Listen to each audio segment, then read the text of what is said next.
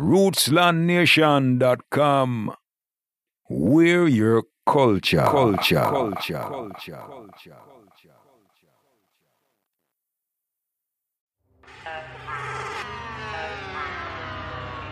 Because righteousness govern the world. Broadcasting live and direct from the rolling red hills on the outskirts of Kingston, Jamaica. From a magical place at the intersection of words, sound, and power. The red light is on. Your dial is set. The frequency in tune to the Rootsland podcast. Stories that are music to your ears. The gentle Caribbean breeze blew through the open windows of my rental car, and the ocean salt mixed with the aroma of ackee and saltfish being cooked at the restaurant next to where I was parked. I sat quietly, listening to the sound of the waves, caressing the jagged coast. Little caves and porous nooks would swallow the seawater, and when the tide rolled back, it sounded like the fizz of Coca Cola being poured over ice. It was making me thirsty. Behind the restaurant, a small collection of a dozen or so unassuming cliffside villas, sporadically dotted across the property all with views overlooking the turquoise water. In one of the bungalows, Chris Blackwell, founder and president of Island Records, which he had recently sold to Polygram Entertainment for half a billion dollars, a deal that kept Blackwell in charge of Island, put him on the board of Polygram, and made him the world's richest music executive. By contrast, there I stood at his front door, a 25 year old entry level t shirt salesman anxiously awaiting a chance to break into the music business. Full of ideas and optimism, about to come face to face with one person capable of making it all happen. What could possibly go wrong? I fight in clubs, you know, and I'm really a Hamanaker. This guy, he's the best, and uh, it wouldn't be, it wouldn't be such a good fight. Good fight. It's not that Mr. Blackwell wanted to meet me, or had any idea who I was.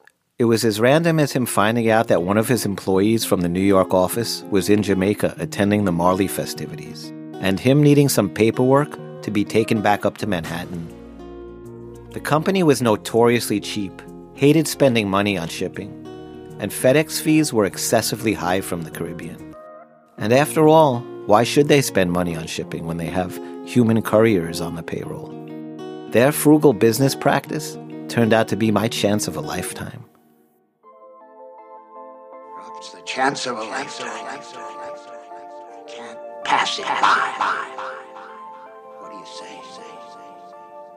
The expression chance of a lifetime is overused, like the last line of a tacky local car commercial, or what you hear from a scam caller from Lagos, Nigeria. Most people don't realize they even had a chance of a lifetime until it's long gone. Like seeing a shooting star, it's a fortuitous moment that travels through the universe and may never present itself again. Moments like this define a person.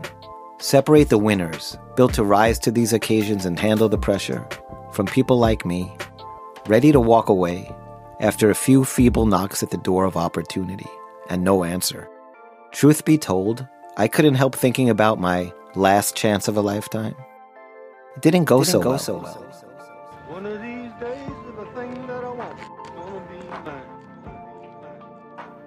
It was in Jamaica, back when I was working with Bob Andy. At the time, he was the creative director for Tuff Gong, helping them to rebuild their brand. That was just a part time gig. His full time job? Being the greatest living songwriter in Jamaican music. I had spent months hinting that I was also a songwriter and wanted him to hear my poems. I wasn't overbearing, but I was pretty persistent. Everywhere I went, I carried around my retro leather and burlap briefcase, given to me by my father. Inside was a yellow legal pad with a dozen poems written out with a thin black sharpie. There they sat, waiting for the moment when Bob Andy was ready to listen.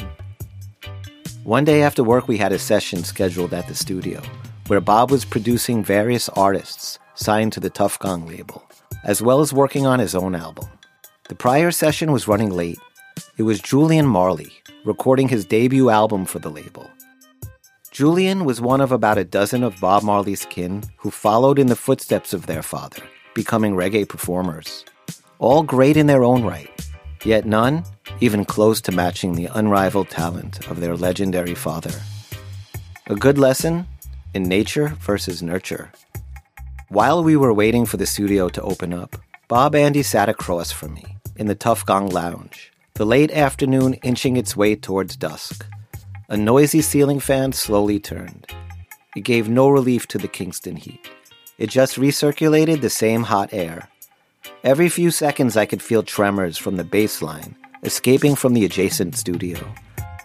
So, Kerio, you mentioned that you had some songs for me to hear. I guess now is a good time as any. Do you have something with you? As soon as Bob said he was ready to hear my songs, my heart sank. I wasn't sure if it was nerves or the vibrations from the music next door, but my whole body was shaking. My trusted briefcase, never far, sat right on my lap. Yet, I hesitated, pretended as if I wasn't sure I had the poems with me. I was ready to back out, afraid Bob wouldn't like them. Still, I couldn't pass up this opportunity. Can't pass it by. A chance for the revered songwriter to critique my work. Chance of a. I fumbled around, clumsily unsnapping the buckles on the briefcase, staring inside at its sole content a lonely legal pad with all my dreams spelled out on its pages. I think I may have a few here, Bob, if you're ready. I'll read you a couple. Okay, you go on, I'm ready. Okay, I'm going to start with a song called We the People. Basically, it's my take on the Iran Contra affair. As you know, that's the big political scandal of the moment in DC. Yes, I follow the news. It's really turned me off from politics and politicians. You do know what they say about our politicians. What's that? We usually get what we deserve. So true. Carry on. Go ahead. Okay. We the People by Henry Cario. I'll take the midnight flight to Costa Rica, the morning boat to Nicaragua. Meet my friend the Contra. Play a little game of gotcha. Say that it's in the name of We the People. Sign the bill for the plane in the name of We the People. Is it We the People, We the People, in order to form a more perfect union? Or We the People, We the People, in order to reform an imperfect union? Not sure if we know who's leading, and the time to save this thing is fleeting. They don't want us writing, and they don't want us reading. They want we the people playing games while democracy is bleeding. Before going on to the next verse, I decided to take a quick peek at my audience to see Bob's face. I wanted to get a read one way or the other of how he liked it so far. Big mistake. Bob Andy was out cold, fast asleep.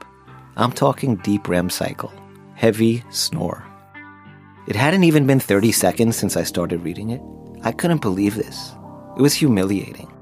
In retrospect, I suppose it's exactly what I deserved a pretentious wannabe songwriter from the suburbs with zero experience in life, pestering an accomplished songwriter like Bob Andy to hear my poems. A man whose catalog contains soulful recollections of the indignities of ghetto life and being abandoned as a child by the people he loved. Him falling asleep in the middle of my first verse was the pitch perfect reaction, an unintentional bitch slap from a music legend that taught me more about expectations in the music business in five minutes than in all my previous years of rejections. I was crushed that afternoon. I didn't mention my songs to Bob again that entire trip. What made things worse? Neither did he.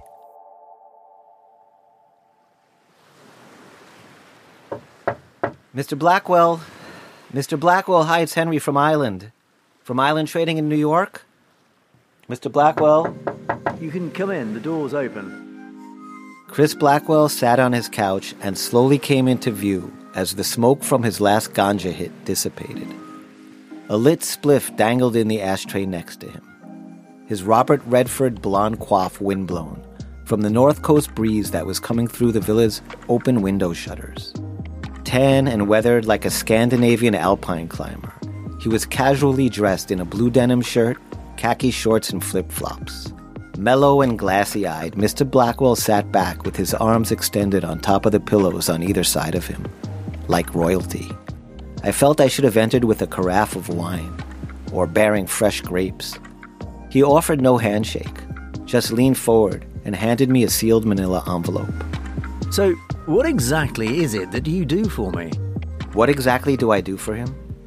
If anyone else asked, it would have come off as condescending, especially in a stuffy British boarding school accent. But coming from Mr. Blackwell with a deadpan delivery, it was actually quite endearing. An innocent question from a man that runs an empire so vast that he has no idea of what half the people who work for him even do. He seemed to authentically want to know, and I was ready to tell him. I took a deep breath before answering, careful to choose my words wisely. What do you say? say, say? When suddenly, a distraction. I heard the sound of footsteps coming down the circular staircase in the living room. Out of the corner of my eye, I saw a set of brown toned legs in high heels that was making the noise. Oh my god, little Henry! Little Henry, is that you? It was Mary Vinson, Chris's fiance. I couldn't believe it. She was calling me Little Henry. Chris? This was a disaster. You know little Henry? He's your t shirt guy, I tell you. T shirt guy? This was awful. I mean, I was the t shirt guy, but I was also so much more. At least that's what I was ready to tell Mr. Blackwell until Mary stepped in. She came over and gave me a big hug and a kiss on the cheek. He's gonna be the next Chris Blackwell. so, what brings you to Jamaica? Why, why are you down here? I looked over my shoulder at my boss. His red eyes cleared up. I could see he was thinking the same thing. What is my t shirt guy doing in Jamaica? And why am I paying him to grope my fiance in my living room? Mary sat down next to Chris and put her hand on his leg. They both stared up at me, waiting for me to answer, waiting for me to say something. Anything? What do you say? say? What was I doing in Jamaica? What exactly did I do for Island? I was drawing a complete blank, had nothing. I was out of material. Mike Tyson once said, Everyone has a plan until they get punched in the face. Well, Mary Vinson knocked me down to the canvas, and I couldn't get back up. It wouldn't be, it wouldn't be such a good fight. Good fight. Good fight. Everything was a blur until I was back in the car and looked over and saw the manila envelope on the passenger seat. And then, then depression set in. Back at the hotel when I described what happened, Kush thought it was the funniest thing he ever heard. He told me it was a sign that I wasn't meant to work for Island. When Kush finally stopped laughing, he gave me a message from Doreen at Bob Marley Music in New York, who called the room while I was out. Apparently, they needed their courier to make another pickup before heading back to the States. This time, I was excited to hear I'd be seeing a friendly face. The Queen herself, Rita Marley, had a signed contract that needed to go up to the lawyers in Manhattan. She was at a nearby hotel, right across from the White River Reggae Park, where the show was going to be held later that evening. I had been so discouraged by my early encounter with Mr. Blackwell. I was thinking about blowing off the concert. Suddenly, I had a feeling of renewed energy. Maybe seeing Mrs. Marley would lift my spirits. Sister Rita was staying at a private villa on the hotel premises. There were a handful of Rastas chilling out front on her balcony. A tall, slim dread by the door seemed to be standing guard. He was concentrating on rolling a joint, sprinkling the herb into the paper.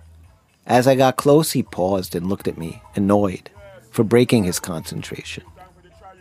I told him I was there to pick up something from Mrs. Marley. He didn't say a word, just nodded his head towards the door, granting me permission to enter. Then he went back to his spliff. Everything about the villa felt dated. The 70s style white wicker furniture, the tile floors, the long, bright floral drapes and matching bedspreads, the uninspired artwork, intended to relax and decompress the room's usual guests, stressed out American tourists. The only thing in the room that wasn't dated was today's occupant, the Queen of Reggae, the matriarch and leader of the mighty Marley clan, Sister Rita. In the years since I worked for her out of college, she had overcome what most saw as insurmountable obstacles. A windfall of personal and business setbacks that at one point even saw her late husband's estate stolen from her by a biased judicial system, determined to break her. In what was a battle to the death, Sister Rita was the last woman standing. And she still is, as she maintains control of Bob's lucrative estate. A position that didn't come easy. And in order to overcome competing bids from rival companies, all vying for ownership of the Marley estate, Sister Rita entered into what some called an unholy alliance with Island Records founder Chris Blackwell, whose company owned Bob's best selling records and most profitable songs. It was an uneasy relationship, and if you ask people like Brian and Kush, they will say that Blackwell exploited Sister Rita, who had nowhere else to turn in her battle. She had the Marley name, and he had the Marley money. I guess you could call it a quid quo pro. Or maybe not. Hey, Mrs. Marley, how are you? Remember me? I'm Henry. I worked at Tuff Gong back in the day for Bob Andy when he was creative director. Of course, Henry. How are you? I'm doing well, thanks. Has it been that long? It's been a lifetime. Jah know the time moves so swiftly. Mrs. Marley gave me a big smile and a hug. She looked confused as to why I was there. Doreen sent me. She said you had a contract that needed to be taken back to the office in New York. Doreen sent you? Yeah. From the New York office. That's where you are these days. I figured you knew. Mrs. Marley recoiled, and her smile went blank. She didn't know I worked for Island Trading, and I can see she was hurt. A woman who spent her life masking her feelings momentarily revealed her disappointment. She so generously let me into her private and guarded world, and now looked at me as if I betrayed her. Like I squandered the chance, or worse, I was working for the other side, the wrong side. I guess I had been so focused on getting ahead, climbing the corporate ladder, that I never even took the time to really look around. If I had, I would have noticed I wasn't going anywhere. She handed me the contract I was tasked to courier back up to the office in New York and gripped it tight, making it difficult for me to take. So, Henry, I guess this means you work for Chris Blackwell now? No, Sister Rita. I work for Bob Marley now. And forever. Sister Rita didn't smile. Instead, she gave me a deep, penetrating gaze. A look frozen in time, like a mafia don gives a newly made man after they first become a soldier in the Cosa Nostra. A silent, confident stare, accepting my allegiance. A vow I didn't even know I was making. Still, that couldn't take away from the authenticity of the words that so effortlessly poured out. Words I was at a loss to find. Just hours earlier at Chris Blackwell's home. You see, being in the presence of this powerful, iconic woman gave me the strength to face my reality, my truth. I had wanted so badly to make it, to be successful in the music business. I lost sight of what success was, if I ever knew. Maybe it's an illusion, a distant dream, like me fantasizing about being Chris Blackwell, a billionaire music mogul living on an exotic island with a beautiful girlfriend. But seeing Mrs. Marley again reminded me of something. She reminded me that in life, we're faced with so many choices, so many decisions. It gets confusing. We choose where we go and what we do, and even how we do it. But there's one thing that's decided for us, and that is who we are. Long before we're born, brought into this universe, a higher power gives us a soul. And with that soul, a purpose, something unique that no one else is capable of doing. It's the very reason we're here. Even though I was no closer to figuring out what mine was, at least I knew what it wasn't. Sometimes life is a process of elimination. Process of elimination is a method to identify an entity of interest among several ones by excluding all other entities. The process does not guarantee success. Rootsland Podcast is produced by Enrique in association with Vice Box Studios. Remember to like, share, and subscribe, and please support our show by downloading the Rootsland original soundtrack, available on Amazon, iTunes, or wherever you purchase music. Don't worry about a thing, cause every little thing is going to be alright. Henry K. Production.